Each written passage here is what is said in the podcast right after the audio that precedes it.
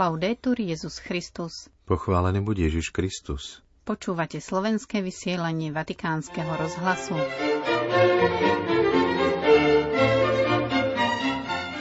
Poznanie a viera osvetľujú temnotu nenávisti. Aj týmito slovami sa pápež František prihovoril delegácii z Gruzínskej univerzity.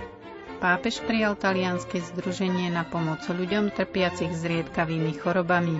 V dnešnom vysielaní si vypočujeme slová z homílie pri včerajšej liturgii v Slovenskom pápežskom ústave a kolégiu svätých Cyrila Metoda v Ríme pri príležitosti zajtrajšej slávnosti týchto slovanských vierozvestov.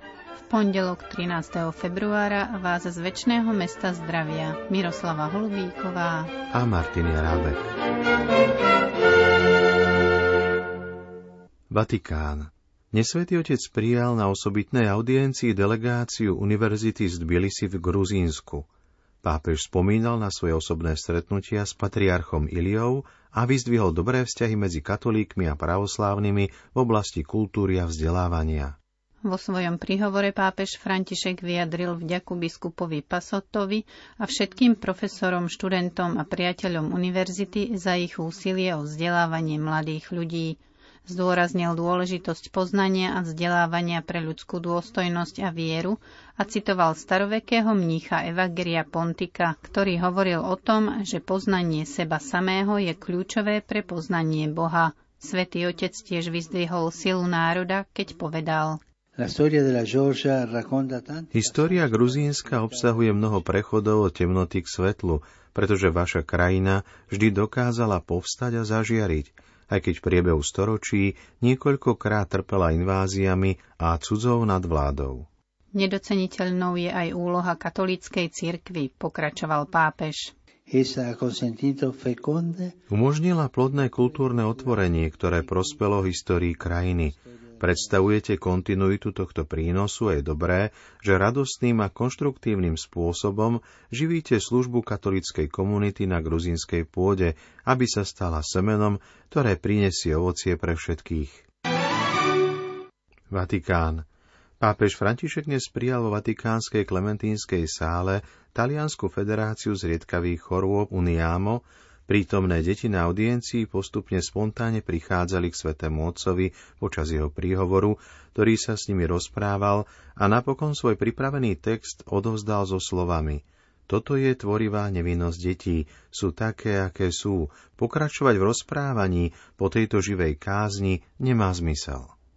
Združeniu, ktoré sa venuje podpore ľuďom so vzácnymi chorobami, svätý Otec v úvode poďakoval za ich prácu a pripomenul Medzinárodný deň zriedkavých chorôb, ktorý sa slávi 28. februára. Pápež vyzdvihol hodnotu ich pomoci. Prvou hodnotou vašej organizácie je spoločné zdieľanie. Na začiatku je to nutnosť, potom sa to stáva voľbou. Keď otec a matka zistia, že ich dieťa trpí zriedkavým ochorením, potrebujú spoznať iných rodičov, ktorí prežili a prežívajú rovnakú skúsenosť. Je to nevyhnutnosť. A keďže ide o zriedkavú chorobu, je nevyhnutné obrátiť sa na združenie, ktoré združuje ľudí, ktorí sa s touto chorobou stretávajú každý deň, poznajú príznaky, liečbu, centrá starostlivosti a podobne. Spočiatku je to povinná cesta, východisko z úzkosti, keď sa človek ocitne sám a bez zbrane tvárou v tvár nepriateľovi.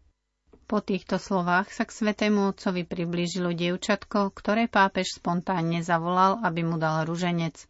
Postupne prichádzali na jeho volanie ďalšie deti, ktorým dával ružence a rozprával sa s nimi tak pápež napokon odovzdal pripravený text predsedky neprítomného združenia slovami vďaky. Niekedy si pripravujeme veci, ktoré chceme povedať i všetky myšlienky, ale skutočnosť hovorí lepšie ako myšlienky a skutočnú reč predniesli oni. Dnes, keď sa prirodzene priblížili, dali zo seba to najlepšie. Úsmev, zvedavosť, natiahli ruku, aby si vzali ruženec – Pokračovať v rozprávaní po tejto živej kázni nemá zmysel. A vám ďakujem za toto. Bolo to ocenenie pre vás, že ste videli, ako tieto deti prichádzali.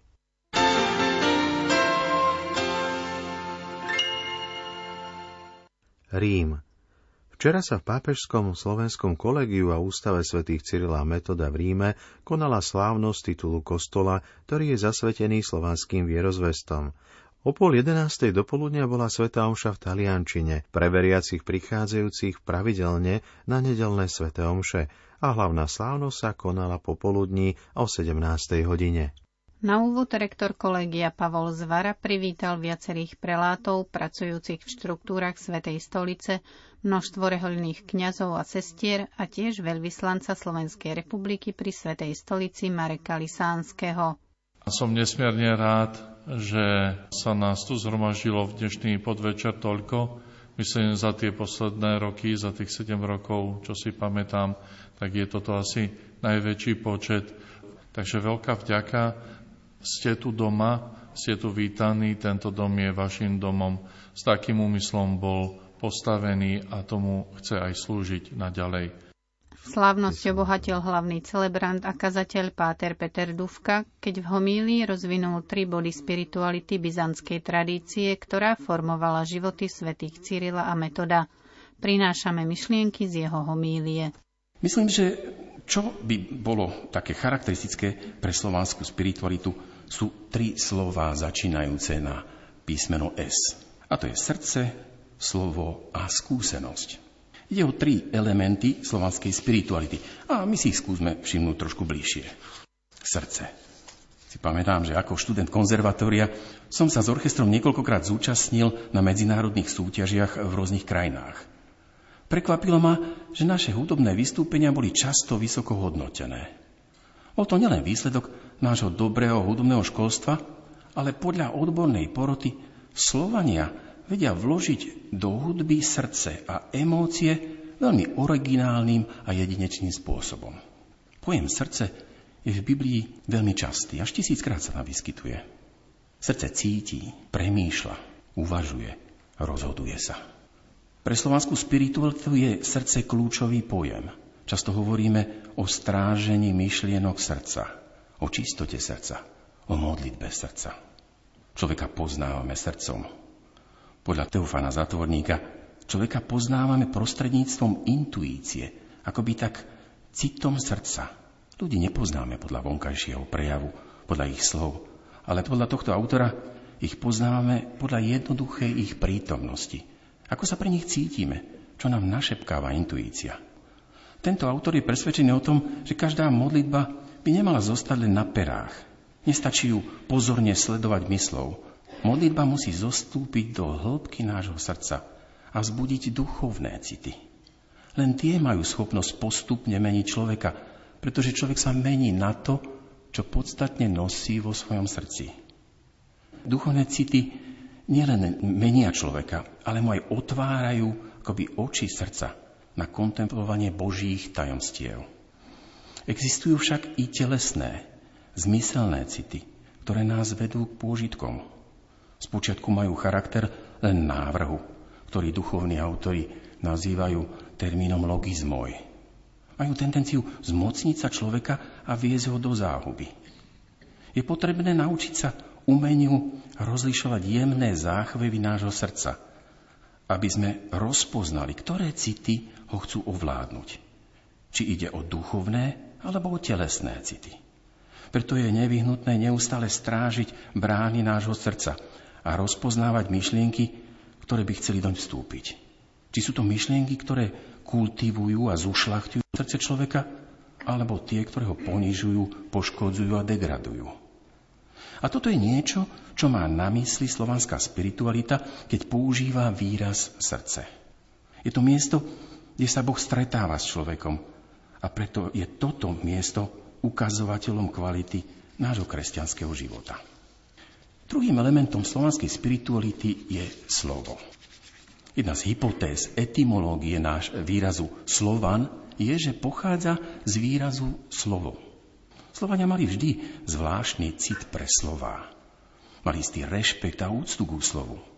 Dobre to vyjadril e, Teofan Zátvorník, keď hovorí, ak počuješ múdre slovo a nemáš papier, na, na ktorý by si ho mohol napísať, neváhaj napísať si ho na vlastnú kožu, len aby si ho nezabudol. Mali však predovšetkým úctu k Božiemu slovu. V byzantsko-slovanskej liturgii má preto evaneliár svoje stále miesto na oltári. Zostáva tam počas celej liturgie, ale aj mimo nej. Tým sa zdôrazňuje dôležitosť Božieho slova, rovnosť liturgie slova a liturgie obety. V slovanských kláštoroch sa pestovala úcta k Božiemu slovu. Mnísi sa snažili poznať písmo a posvetné texty. Teodor Studita nariadil mníchom, aby sa učili naspameť dôležité úseky z Evanielia – a Serafín Sarovský vedel naspameť celé sväté písmo. Išlo o techniku opakovania jednotlivých veršov takým spôsobom, aby zostali natrvalo v pamäti. Opakovanie a meditovanie Božieho slova už nebolo len v rozume, ale dostalo sa do srdca človeka a začalo ho postupne meniť. Pre jednoduchých ľudí bolo stretnutie s Božím slovom takmer slávnostnou udalosťou slová zachytené počas nedelnej liturgie si neraz opakovali, snažili si ich zapamätať a často ich uplatňovali v každodennom živote. Náš profesor Šatura spomína, ako si jeho matka celý týždeň pripomínala slová, ktoré počula počas nedelnej svetej omše. Aplikovala ich na rôzne udalosti dňa. Napríklad, keď bola plná starosti a ponáhľala sa s prípravou obeda, pretože čakala vzácnu návštevu, zrazu sa na chvíľu zastavila a s povzdychom povedala – Marta, Marta, staráš sa, znepokuješ pre mnohé veci, ale len jedna je potrebná. I tu možno vidieť, ako sa Božie slovo stalo súčasťou každodenného života jednotlivých ľudí. Tretím elementom slovanskej spirituality je skúsenosť. Skúsenosť u Slovanov malo, mala viacero úrovní a jednou z nich vyjadrujú slova nášho básnika Andreja Sládkoviča Beda človeku, čo v kameni vidí iba kameň, ktorý nevidí stvoriteľa za stvorenými vecami. Príroda odkazuje na svojho stvoriteľa. Rovnako krása odkazuje na toho, kto je krásou sám v sebe. Toto je prvá úroveň skúsenosti, ktorá Slovanom nikdy nechýbala a viedla ich k presahujúcemu zážitku. Ďalšou úrovňou skúsenosti bola každodenná prax. Semickým národom bolo, na rozdiel od Grékov, cudzie abstraktné poznanie. Poznať v Biblii znamenalo mať priamu skúsenosť. U Slovanov to bolo podobne. Poznať dobro a zlo znamenalo mať skúsenosť s dobrom a zlom. Poznať vojnu znamenalo zažiť ju, zakúsiť ju. Avšak Slovania mali tendenciu vidieť za udalosťami dňa čosi viac ako náhodu. Nestačilo im len konštatovanie faktu, ale pýtali sa na zmysel toho, čo sa odohralo. Prečo sa to odohralo práve mne? Čo mi tým chce Boh povedať? Ďalšia úroveň skúsenosti je spojená so skúsenosťou kríža a utrpenia. Neexistuje človek, ktorý by nebol konfrontovaný s týmto typom skúseností. Slovania mali vždy mimoriadnú schopnosť niesť na svojich pleciach kríže, ktoré často sprevádzali ich každodenné životy. Ide o skúsenosť, ktorá sa však len samotným utrpením nekončí. Statočné nesenie životných krížov nás očisťuje, posvecuje, pretože nás robí podobných tomu, ktorý za nás zomrel na kríži. A nikdy nezabudem na žiarivú tvár mojej starej mamy. Napriek svojmu pokročilému veku usilovne pracovala celý deň. Bola vdova a sama vychovala tri malé deti. Takto bola zvyknutá celý život a takto to robila aj vtedy, keď to už nemusela robiť, keď sme to už ani nepotrebovali. Na konci nebola vždy veľmi unavená, ale ako si spokojná. Keď som sa jej pýtal, e, prečo sa tak namáha, že by vo svojom veku mala viac oddychovať, odpovedala mi citátom zo Svetov písma. Kto chce ísť za mnou, nech vezme svoj kríž a nech ma nasleduje. Tak toto robila celý život i vo svojej starobe. Milí priatelia, jeden z aspektov dedičstva svetého, svetých Cyrila metoda je slovanská spiritualita, ktorá zdôrazňuje význam srdca, slova a skúsenosti. Buďme citlivými dedičmi tohto bohatstva a snažme sa ho vo svojom živote zveľaďovať. Milí poslucháči, po týchto slovách sa už s vami lúčime. Do počutia zajtra. Laudetur Jezus Christus.